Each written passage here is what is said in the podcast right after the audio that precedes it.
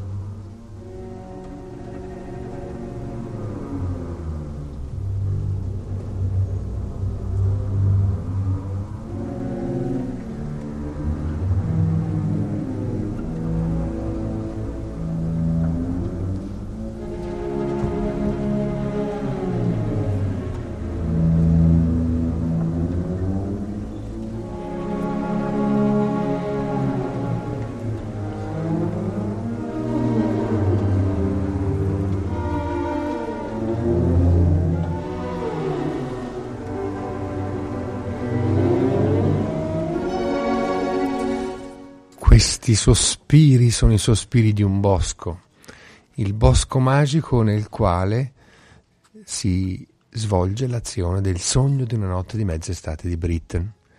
E il sogno notte di mezz'estate naturalmente di Shakespeare. L'antico amore per Harry Purcell è ancora eh, viva, vivacissimo nell'ispirazione di Britten.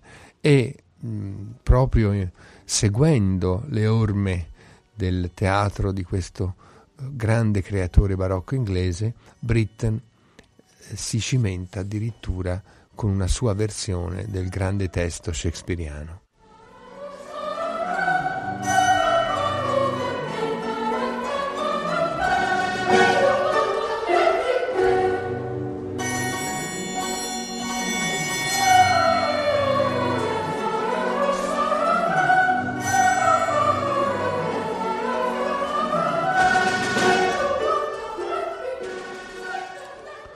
Queste che sentite sono le voci delle fate. Le fate sono voci di bambini.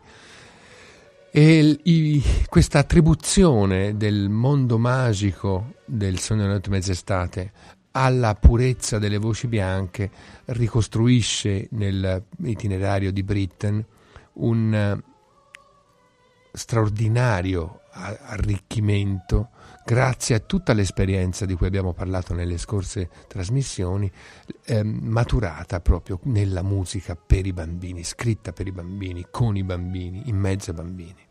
Le voci bianche delle fate sono una delle straordinarie invenzioni di quest'opera che vede la sua uh, composizione fra il 1959 nel 1960. L'obiettivo di Britten era quello di eh, fornire di una musica importante, di un'opera nuova da, di, da propor- di proporzioni medio-grandi, l'occasione celebrativa dell'apertura del nuovo teatro eh, di, di Aldebrough per il festival che Britten e Pierce avevano fondato in questa piccola città dove risiedevano um, il teatro in realtà era semplicemente l'ampliamento della Jubilee Hall, cioè della uh, sala principale del comune, diciamo così, che aveva però pochi posti a disposizione e diventando il festival sempre più importante, sempre più frequentato, Britten soffriva molto per la mancanza di un teatro. Quindi si arrivò a un allargamento di questa Jubilee Hall in previsione poi di una uh, nuova costruzione di una grande sala, Snape Maltings, eh, cioè una sala polivalente la potremmo chiamare da concerto, ma che funzionasse anche per l'opera, che sarebbe arrivata qualche anno dopo con la ristrutturazione di una fabbrica di malto, diciamo, un, un, una maltiera ehm, che eh, sciaguratamente poi andò a fuoco subito dopo la prima edizione del festival di quell'anno e fu mh, eh, organizzata allora da Britain con il sostegno anche naturalmente dello Stato, ma in particolare della corona inglese anche, una sottoscrizione per poter riallestire e restaurare il, questo nuovo teatro di Snape Maltings. Ma eh, torniamo al 1960, a questo cimento davvero audace, mettere in musica Shakespeare nel XX secolo. È uno Shakespeare che non è stato, attenzione, adattato in, al libretto in modo, come dire, di um, riscrivere Shakespeare. È esattamente il testo del, del Midsummer Night's Dream di Shakespeare, ma eh, semplicemente sottoposto a una serie di eh, intelligenti e efficaci tagli per rendere il testo disponibile nelle, nella durata di, una, di un'opera lirica in tre atti. Um, il, questi tagli vennero realizzati da Britten stesso con la collaborazione importante e sagace di Peter Pierce, naturalmente. Um, il mondo delle, delle fate, il mondo degli elfi, il mondo di due coppie perdute nel bosco, per così dire, in una sorta di schermaglia amorosa, è il luogo per una f- straordinaria fantasmagoria operistica, in cui Britten non si lascia intimidire dalla, uh, dall'illustre testo del suo conterraneo, del grande bardo, anzi si getta nello spirito della grande commedia magica di Shakespeare con autentico eh, divertimento. Ripeto, uno degli elementi eh, che più affascinano in questa eh, trasposizione operistica del Sogno di Notte e Mezz'estate è proprio la presenza di questo coro di voci bianche che interpreta le fate. Per esempio, ascoltiamo il momento celeberrimo, anche celeberrimo per l'intonazione che aveva dato Felix Mendelssohn Bartholdi nelle sue musiche di scena per la commedia di Shakespeare, il momento della ninna nanna delle fate a Titania, alla regina delle fate. You Spotted Snakes. Ascoltiamo.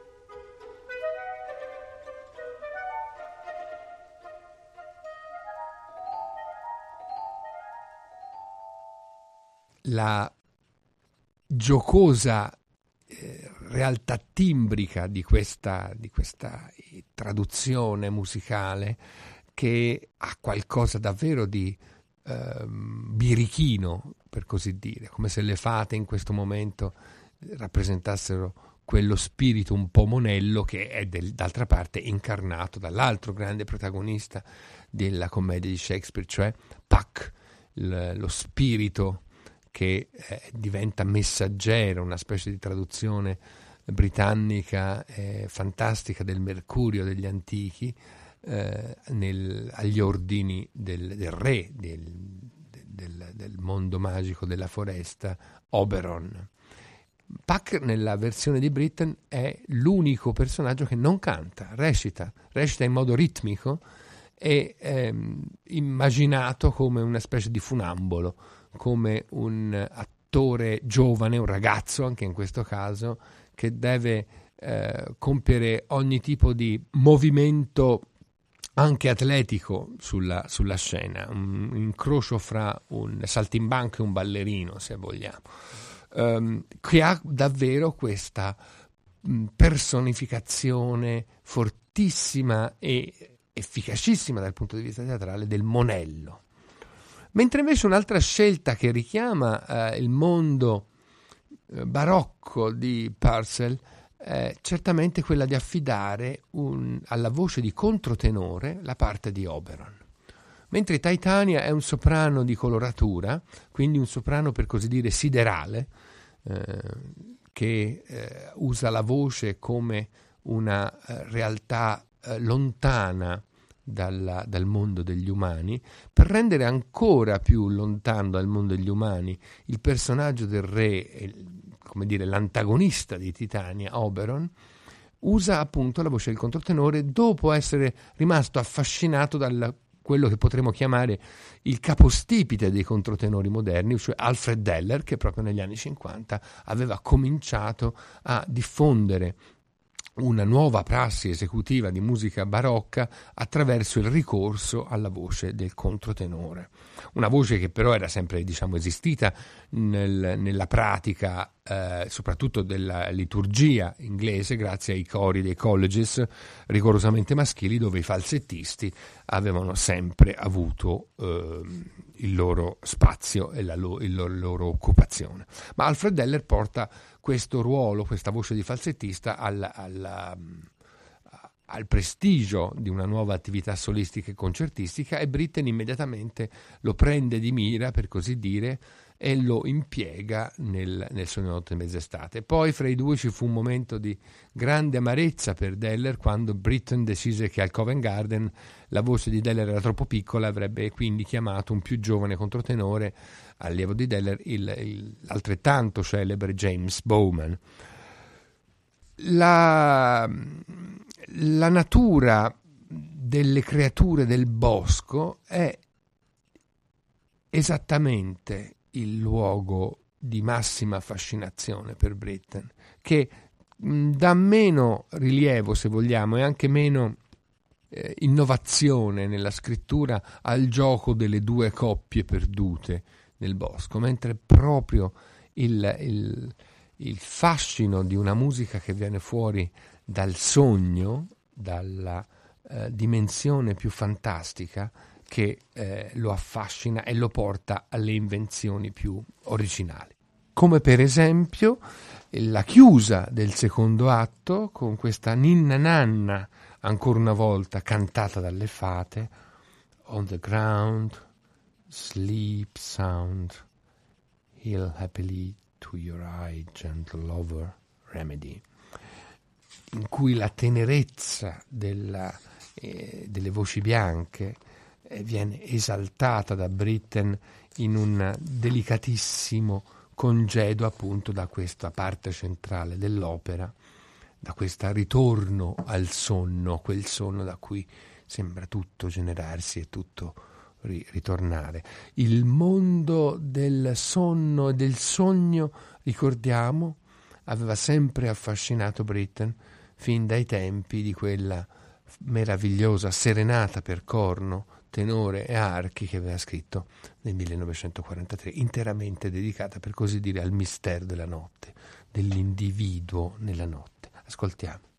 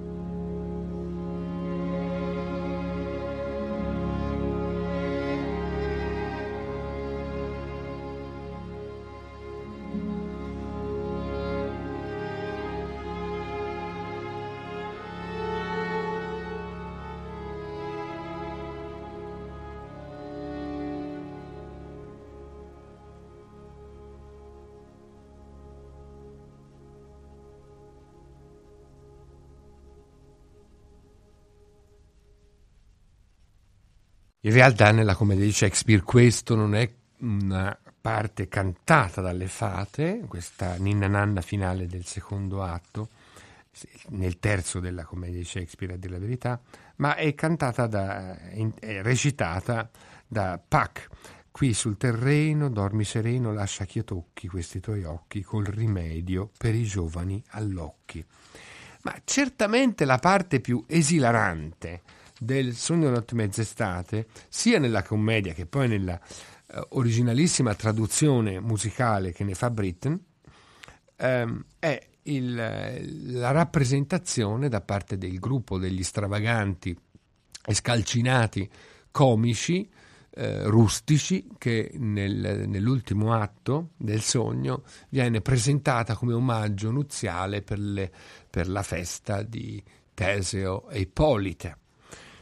E questa, mh, questo luogo famosissimo e giustamente esemplare di teatro nel teatro di parodia del teatro, in particolare del teatro tragico, la storia di Piramo e Tisbe, gli amori proibiti di Piramo e Tisbe e della morte tragica di um, Piramo che credendo Tisbe assalita da un leone, eh, trovandone il, il, mantello insanguinato, eh, si uccide per dolore e poi seguito in questa sua sorte crudele dalla sua amante Tisbe, una specie di parodia eh, del, di quello che Shakespeare stesso aveva già cantato in altri termini come Romeo e Giulietta, naturalmente, ma una storia che risale invece qui nella sua ascendenza aulica alla, alla grecità classica. In mano però a un gruppo di scalcinati, come si diceva, attori che vengono dalle campagne, vengono dal paese, che si trovano insieme e fanno delle prove altrettanto esilaranti per poter offrire i frutti di questo loro impegno ehm, attoriale al, al, ai, ai, principi di Atene, Teseo e Ippolita nell'occasione delle nozze. Bene, ehm, cosa succede in Britain? Questa, questa tragedia di pirametismo, tragedia comica ovviamente di pirametismo, viene trasposta in eh, una parodia dell'opera lirica. Britten si diverte a fare il verso al grande teatro musicale italiano tra Settecento e Ottocento, quindi di volta in volta chiamando in causa con eh, effetti evidentissimi grandi maestri come Gluck, per esempio, eh, in un'area di, di, di, bottom, che è un'area tragica accompagnata dal, tor- dal trombone, o nella uh, parodia del, della Lucia di Lammermoor di Donizetti, laddove Tisbe viene associata a, a, con un'arpa e un flauto a musiche che richiamano chiaramente alla memoria scene della Lucia di Lammermoor e pare che nella prima esecuzione la parodia riguardasse direttamente l'interpretazione che in quegli, in quegli stessi giorni furreggiava al Covent Garden di Lucia di Lammermoor interpretata da John Sutherland e eh, pare che Peter Pierce facesse proprio l'imitazione di John, John Sutherland sul, sul, palcoscenico. In questo caso interpretando eh, Tisbe, la, la, rustica Tisbe de, di questo gruppo di comici. E naturalmente anche Verdi, eh, Verdi che eh, viene chiamato in causa con un'analogia diciamo, al, al Macbeth, soprattutto, almeno a mio giudizio. E ora cerchiamo di seguire questa, questa opera nell'opera, anzi questa parodia spassosissima dell'opera nell'opera, via via che si svolge.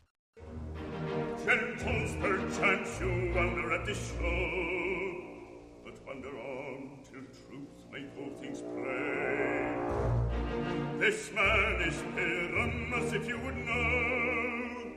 This beauteous lady, Thisbe is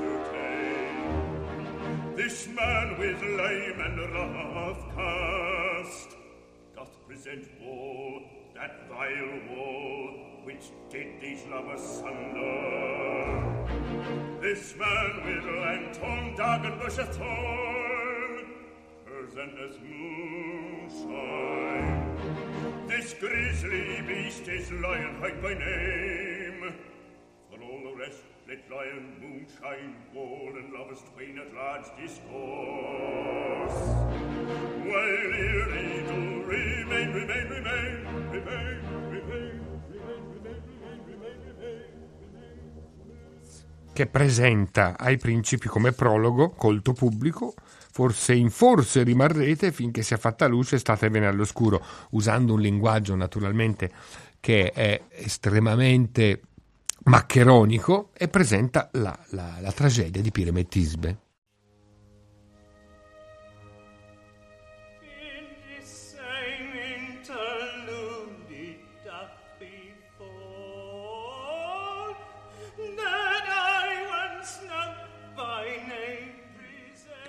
In questo punto invece un altro dei scalcinati attori, che è Snout, interpreta il muro, il muro che divide i due amanti Pirametisbe e qui Britten si diverte a fare una parodia abbastanza crudele dello Sprechgesang schönbergiano.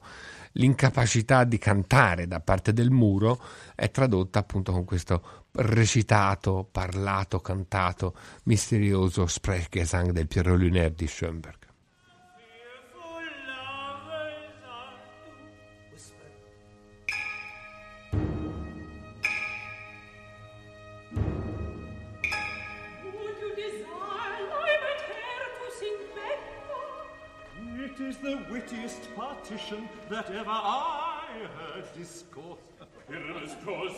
Ecco, Piramo si accosta al muro.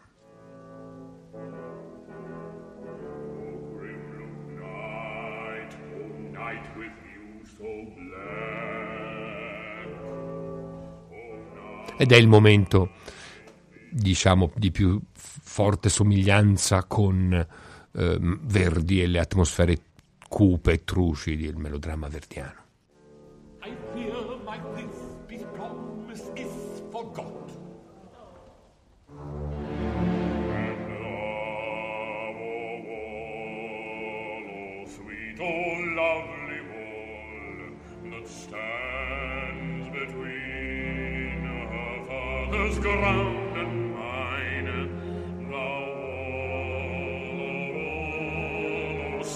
And love, E Bottom chiede, implora il muro di mostrargli quel buco dal quale può parlare e può vedere la sua amante.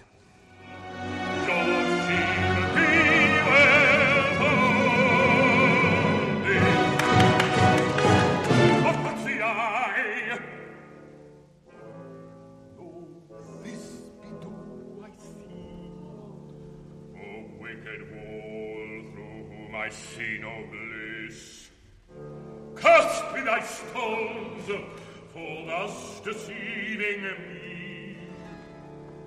The war methinks being sensible should curse again. No one truth does he should not. Deceiving me is Thisby's cue. Ecco l'entrata di Thisby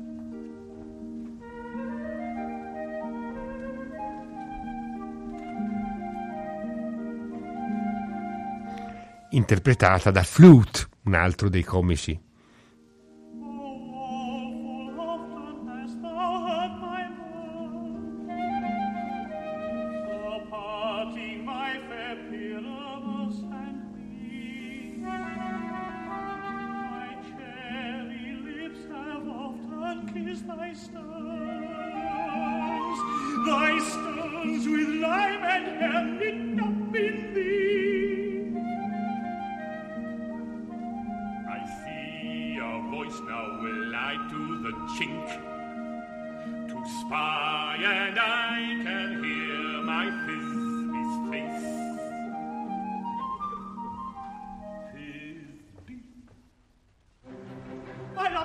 Eccoci al duetto, in stile rossiniano direi, tra uh, Piramo e Tisbe.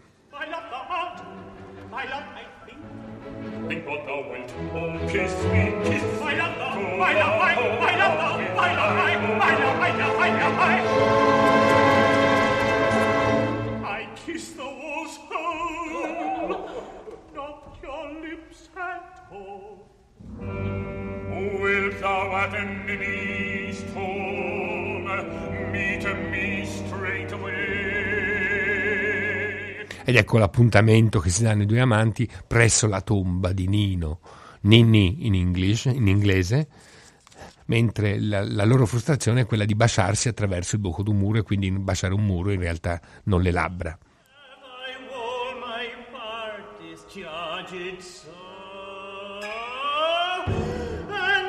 Di nuovo il muro si congeda perché la sua parte è finita nello stile schoenbergiano di cui dicevamo.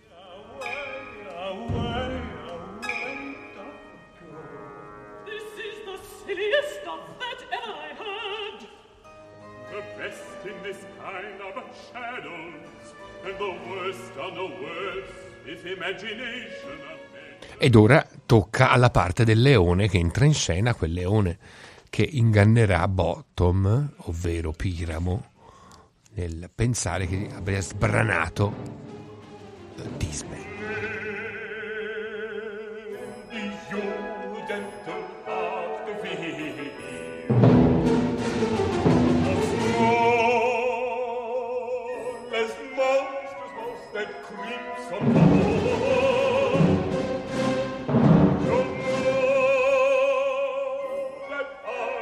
Qui siamo invece in presenza di una parodia della Savoy, opera inglese di mm, Gilbert and Sullivan, una musica che eh, ben suonava familiare nel suo mm, tratto parodistico al pubblico di Britain in Inghilterra.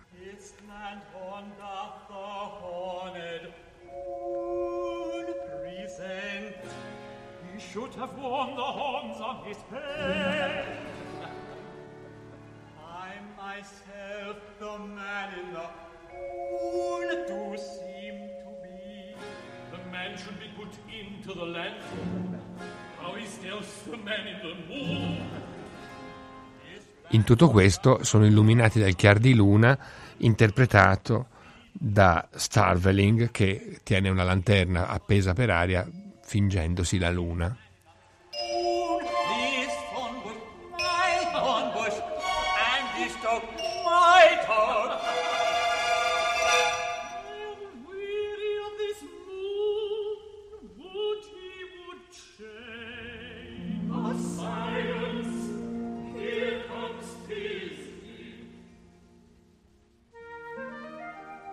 Rientra Tisbe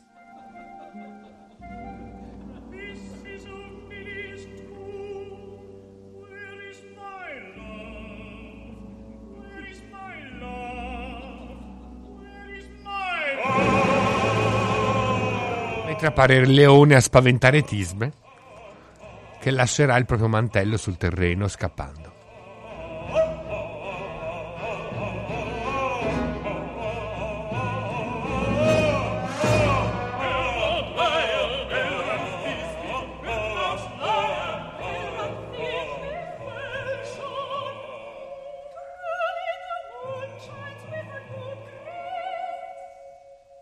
Rientra Bottom e eh, prima rivolgendosi alla luna eh, scopre poi che al chiar di luna eh, davanti a lui c'è il mantello di Tisbe e quindi crede ormai morta, sbranata, uccisa la sua amata.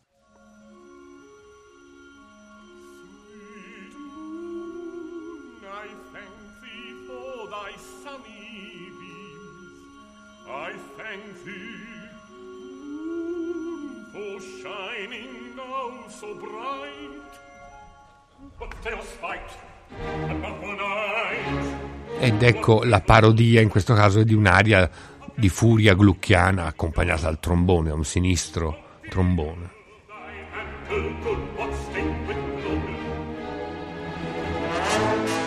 Approach lion's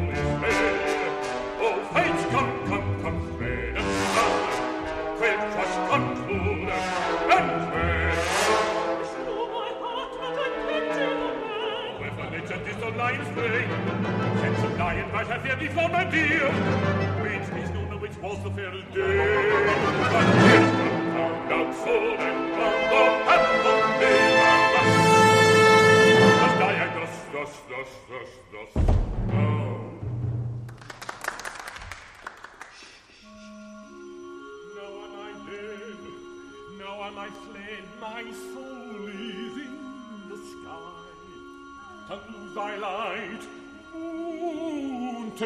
Flight.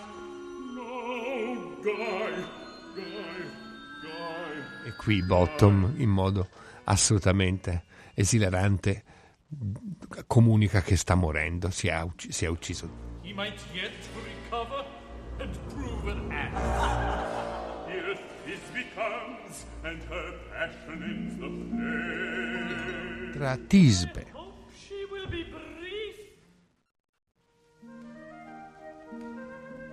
per la sua grande aria di follia.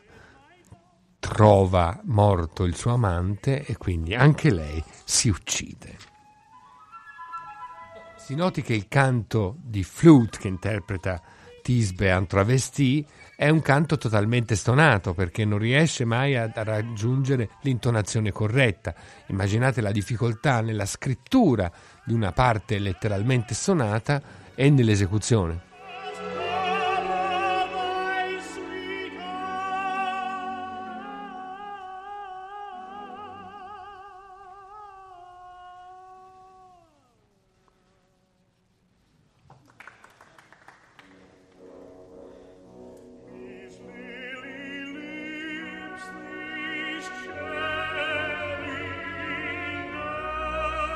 La parodia qui è con Donizetti, come abbiamo detto, evidentissima. Lucia di Lammermoor è chiamata in campo.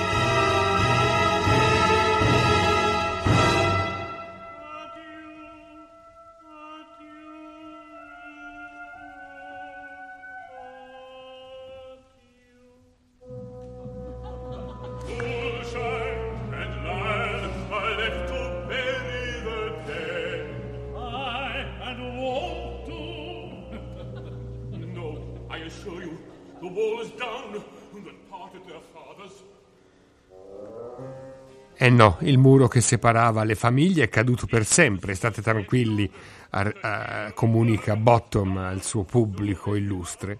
E gradireste vedere l'epilogo o ascoltare una danza bergamasca recitata a due della compagnia? Naturalmente interviene Teseo che sospende ogni ulteriore eh, prova attoriale di questi scalcinati comici imponendo a loro di sbrigarsi con una ba- danza bergamasca per chiudere questo omaggio. Il puro divertimento del compositore nel fare la parodia ai suoi illustri predecessori porta a un vero gioiello nel gioiello del sogno notte di mezz'estate, che qui ora abbandoniamo come argomento per volgerci ad altro.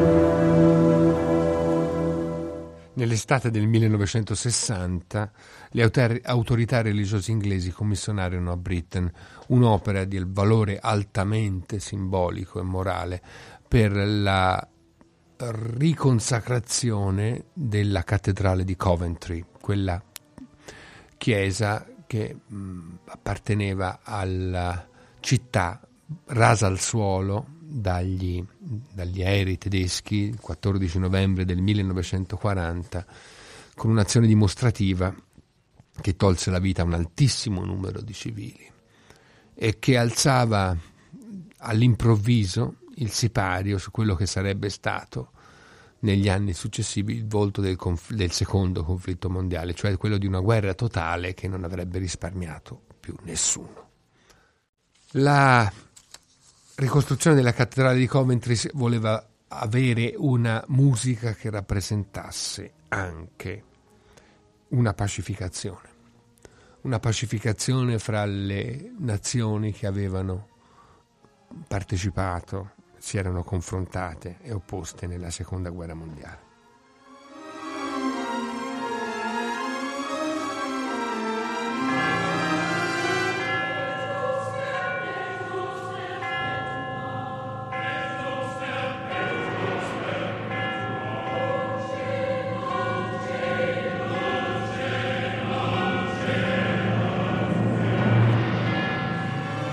Ne nacque il War Requiem, che è frutto di tre strutture musicali audacemente sovrapposte e caricate di significati differenti. Britten affidò il testo canonico tradizionale del Requiem cattolico a un soprano solista insieme al grande coro e a una grande orchestra, ovvero il simbolo del pianto dell'intero consorzio umano e ha due voci virili, un tenore e un baritono, accompagnati da una seconda orchestra, ma di proporzioni ridotte, solo 11 strumenti, più percussioni, ai quali assegnò 10 liriche del poeta inglese Wilfred Owen, che danno voce ai soldati morti sui campi di battaglia. Terza struttura, sovrapposta, un coro di voci bianche, ancora una volta la voce dei bambini, nel, a rappresentare l'innocenza, l'innocenza vittima della violenza, accompagnato dall'organo e posto però a distanza, una distanza ragguardevole dal resto dell'organico, dalle altre due compagini. Una specie di voce di da lontano, una, una voce della speranza che però non è davanti a noi ma arriva da un'altra dimensione. Una dolcezza celeste, lontana dallo strazio delle vicende umane. Nei tre piani sonori e testuali incrociati e sovrapposti si deve vedere anche una sintesi dello stile e delle preferenze di Britten, che da sempre si è interessato alla polifonia sacra anche per la sua ascendenza di inglese anglicano. Basta ricordare il Te Deum San Nicolas, il, la Missa Brevis, e al connubio fra canto e poesia, fra canto e parola poetica nei tanti cicli che, di cui abbiamo già parlato nelle, nelle scorse trasmissioni. Tutti questi elementi si fondono insieme alla, eh, direi quasi suprema civiltà del canto dei bambini, delle voci bianche, delle opere che Britten ha de- destinato alla purezza delle voci infantili, da Boys Was Born a Ceremony of Carols, eh, fino ai, alle due operine, Little Sweep, lo spazzacamino e l'Arca di Noè, Noise Flat. Una delle maggiori novità di questo War Requiem, che potrete ascoltare stasera, tarda serata, diciamo, nell'ultima parte della nostra programmazione in forma integrale, per questo eh, in questa mia presentazione mi limiterò soltanto a pochi esempi musicali Dicevo, una delle maggiori novità di questo buon requiem sta proprio nella scelta di Britten di fondere le parole latine scolpite nella storia della musica da quel canto gregoriano che ne rappresenta la madre, o meglio l'originale matrice di tutta la nostra civiltà musicale, fino ai nostri giorni. Eh, e questo grazie agli interventi illustri che Britten assume come memoria storica gli interventi illustri su questo testo gregoriano della messa de, del Requiem. Beh, basti pensare a, a, solo due esempi, per esempio Mozart, appunto, e Verdi. In particolare è Verdi che sembra aver mosso il trattamento di Britten di questa parte del suo Requiem. Mentre invece la, l'elemento novissimo è appunto quello di, di passare senza soluzione di continuità dall'intonazione liturgica del testo latino alla denuncia della guerra dal, dal, dalla voce di Wilfred Owen, questo ufficiale inglese che andò al fronte nella prima guerra mondiale nel 1917 e che nel 1918, a pochi eh, mesi dalla fine della guerra, viene decorato con la croce mil- militare e cade poi in azione il 4 novembre, pensate il 4 novembre che per gli italiani rappresenta la data della fine della, della prima guerra mondiale. a pochi giorni dalla conclusione del conflitto lascia la vita. I taccuini scoperti dopo la morte ehm, sul, fra le cose di Wilfred Owen eh, costituiscono un tremendo atto d'accusa contro la guerra e sono poesie che hanno un valore letterario forse non altissimo, ma certamente una forza commovente e una autenticità eh, probabilmente insuperati come un, un'ispirazione poetica che proviene direttamente dal sangue, dal sudore, dalle ferite, dal dolore, dalla fame, della trincea. Sono versi che, come Owen stesso ha posto nella sua prefazione al taccuino, non parlano di eroi. La poesia inglese, dice Owen, non è ancora in grado di parlarne, né vi si parla di gesta, di nazione, di ciò che concerne la gloria, l'onore, la forza, la maestà, il dominio, il potere, se si eccettua la guerra. Soprattutto non mi interessa la poesia. Il mio tema è la guerra. La poesia è nella pietà. E queste elegie non sono in alcun senso consolatorie per la presente generazione, lo saranno forse per quella a venire. Oggi un poeta non può far altro che ammonire. Ed è questa l'epigrafe che Britten pone all'inizio della sua partitura. La citazione di questa piccola prolusione o prefazione di Alfred Owen. Ho tutto quello che la poesia può fare oggi e il poeta non è altro che ammonire. La prossima generazione di cui parlava Owen profeticamente è quella generazione appunto a cui appartiene Britten, che nasce nel 1913 e che vede l'altro ancora più grande, in, in, tremendo orrore della seconda guerra mondiale. Quella che Britten intendeva come una riparazione doveva essere una riconciliazione anche e per questo chiamò a interpretare voce, le parti solistiche delle, dei versi di Owen, due voci maschili, un tenore che naturalmente fu Peter Pierce, il suo compagno, e l'altro, un baritono, il tedesco Dietrich Fischer-Dieskau. Per dar voce invece alla, al soprano solista che canta con il grande coro del War Requiem, immaginò una voce russa, rivolgendosi alla celebre illustre moglie di Mstislav Rostropovich, Galina Wisniewskaja, che voleva far partecipare alla grande prima esecuzione nella cattedrale di Coventry ricostruita. Viceversa, questo non poté accadere perché era già cominciata un'altra guerra, la, guerra, la guerra fredda, e i russi non dettero il permesso a Galina Wisniewskaja di partecipare a questa celebrazione antimilitarista, pacifista della cultura occidentale. Fortunatamente però la Wisniewskaja ebbe qualche tempo dopo il permesso di registrare in studio il War Requiem con Britten, direttore, Peter Pierce e Fischer Dieskau.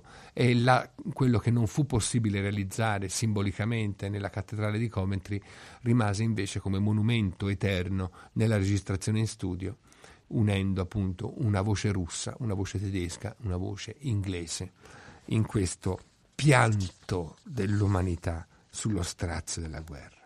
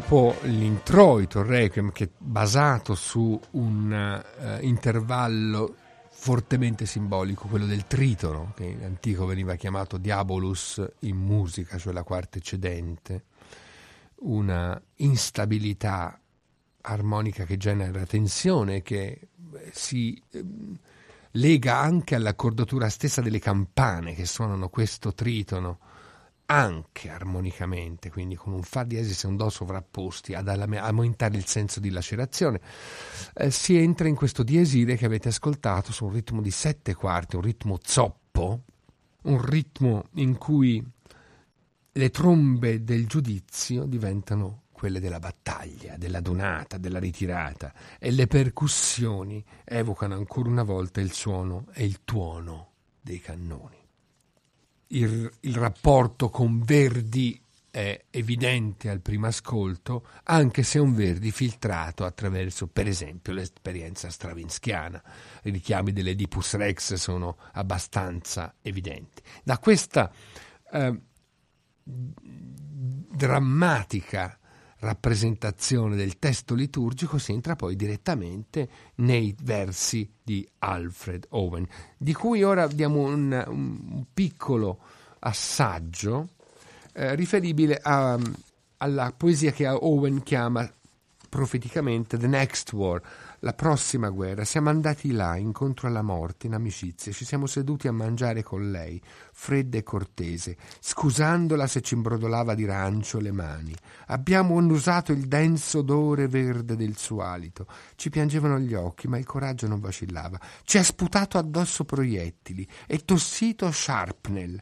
Facemmo coro ai suoi canti spiegati, fischiettammo mentre ci radeva con la falce. Questo déjeuner sur l'herbe, questa colazione sull'erba di soldati che appunto mangiano, si rifocillano e si dilettano con una compagna sinistra, la morte.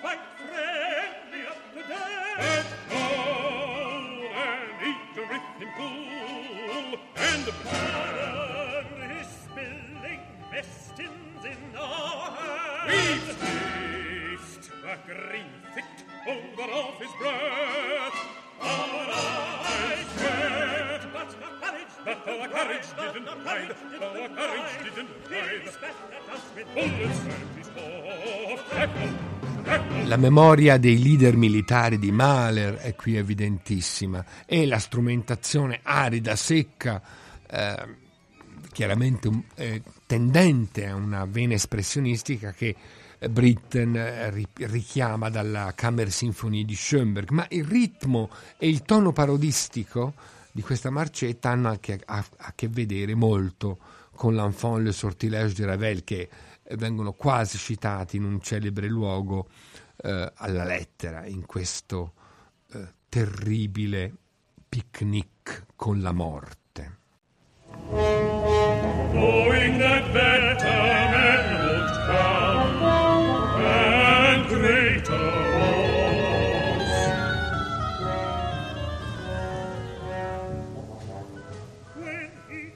L'offertorio eh, richiama invece una citazione della, un'autocitazione della Missa Brevis di Britten e poi passa ancora una volta ai versi di Alfred Owen subito dopo il, la parte del testo latino Quam olim abrae.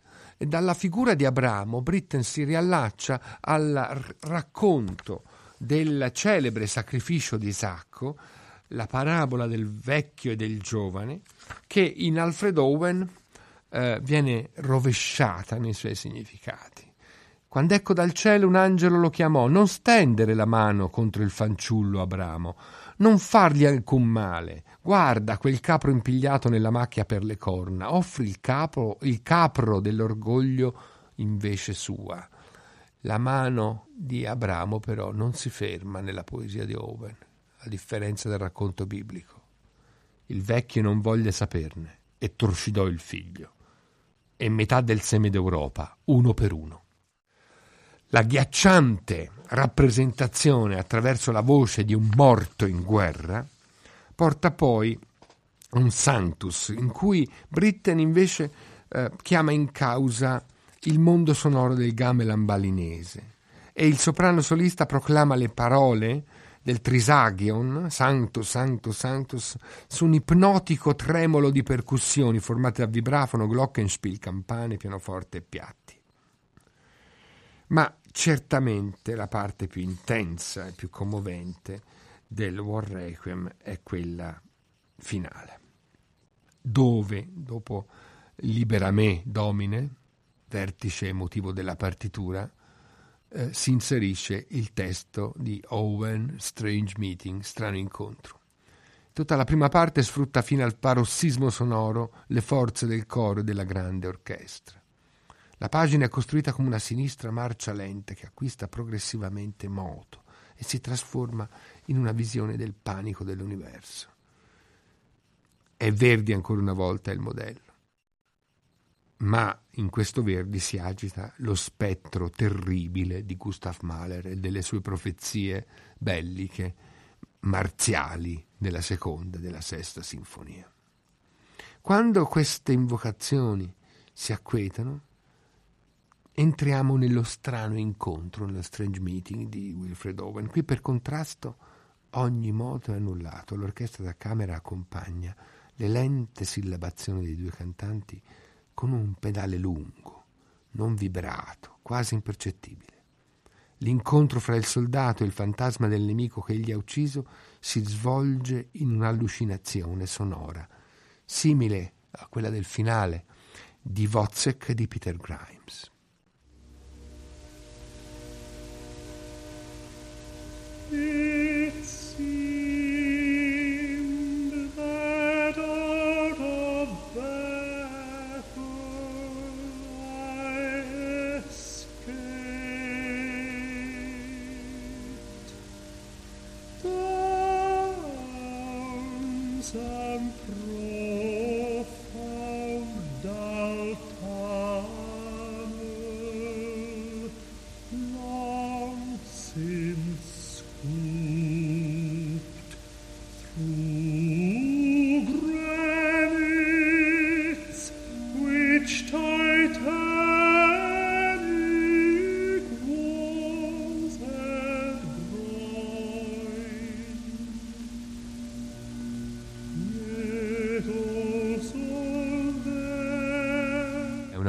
sembra davvero arrivare dall'altro mondo, dove il tenore, in uno stile un po' allucinato, intona prevalentemente note alterate, con un ricorrente tritono, il simbolo appunto diabolico della lacerazione contenuta in questa messa da morto per tutti i morti di tutte le guerre. Mentre invece il baritono che dà voce al tedesco ucciso, al soldato tedesco ucciso, canta su una linea diatonica, rasserenata, lontana ormai dalle cure del mondo, dall'orrore dei campi di battaglia.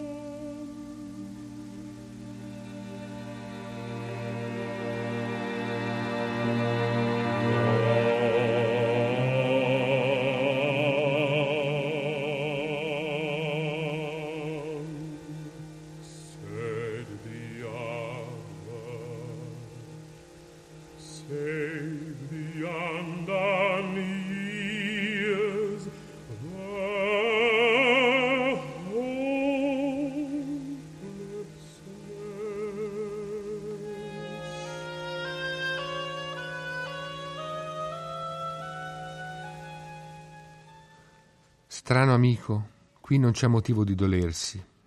Oh no, rispose, salvo gli anni sciupati, il venir meno della speranza, tutto quello che speri fu anche la mia vita.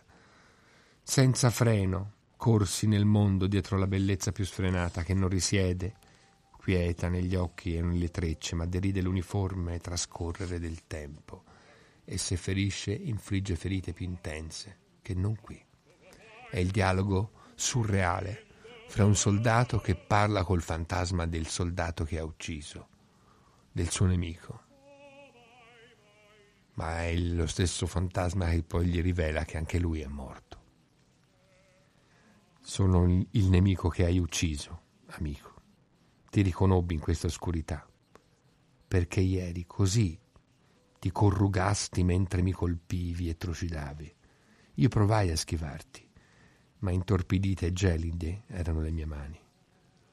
Ora dormiamo insieme. Let us sleep now. Which must die now. I mean the truth untold. The pity of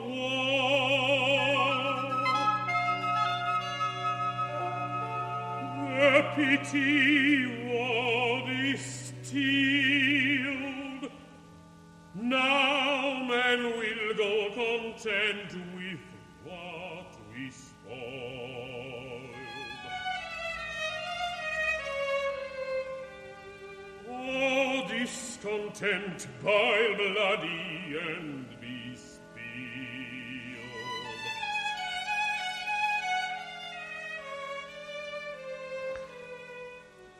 Questo gelo sonoro si trasforma in una tenerissima ninna nanna, sulla quale s'alza in volo la schiera angelica delle voci bianche. Nel canto del congedo di In Paradisum deduncant te angeli, l'antifona che chiude le esequie cattoliche. E mentre il canto si stende progressivamente anche al grande coro, alla grande orchestra, le due voci virili continuano a intrecciarsi in canone sulla loro inna nanna. Let us sleep now. Dormiamo. Fino alla conclusione, quando anche il soprano si unisce a tutti gli altri in un grande crescendo. E allora il tritono delle campane segna il ritorno delle parole Requiem Eternam, Dona Eis Domine, l'absoluzio. Prima sussurrate lontane dai bambini e infine ripetute dal solo coro a quattro voci, sul cui ultimo accordo la musica trova finalmente quella luce tanto cercata e invocata, in un'immacolata perfezione del Fa maggiore.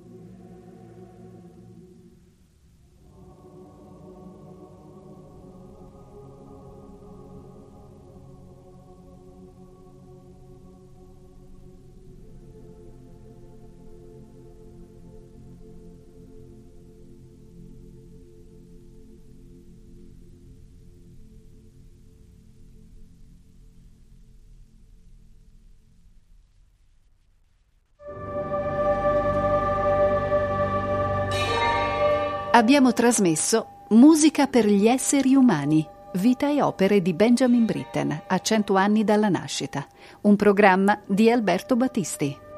Sogni e sonni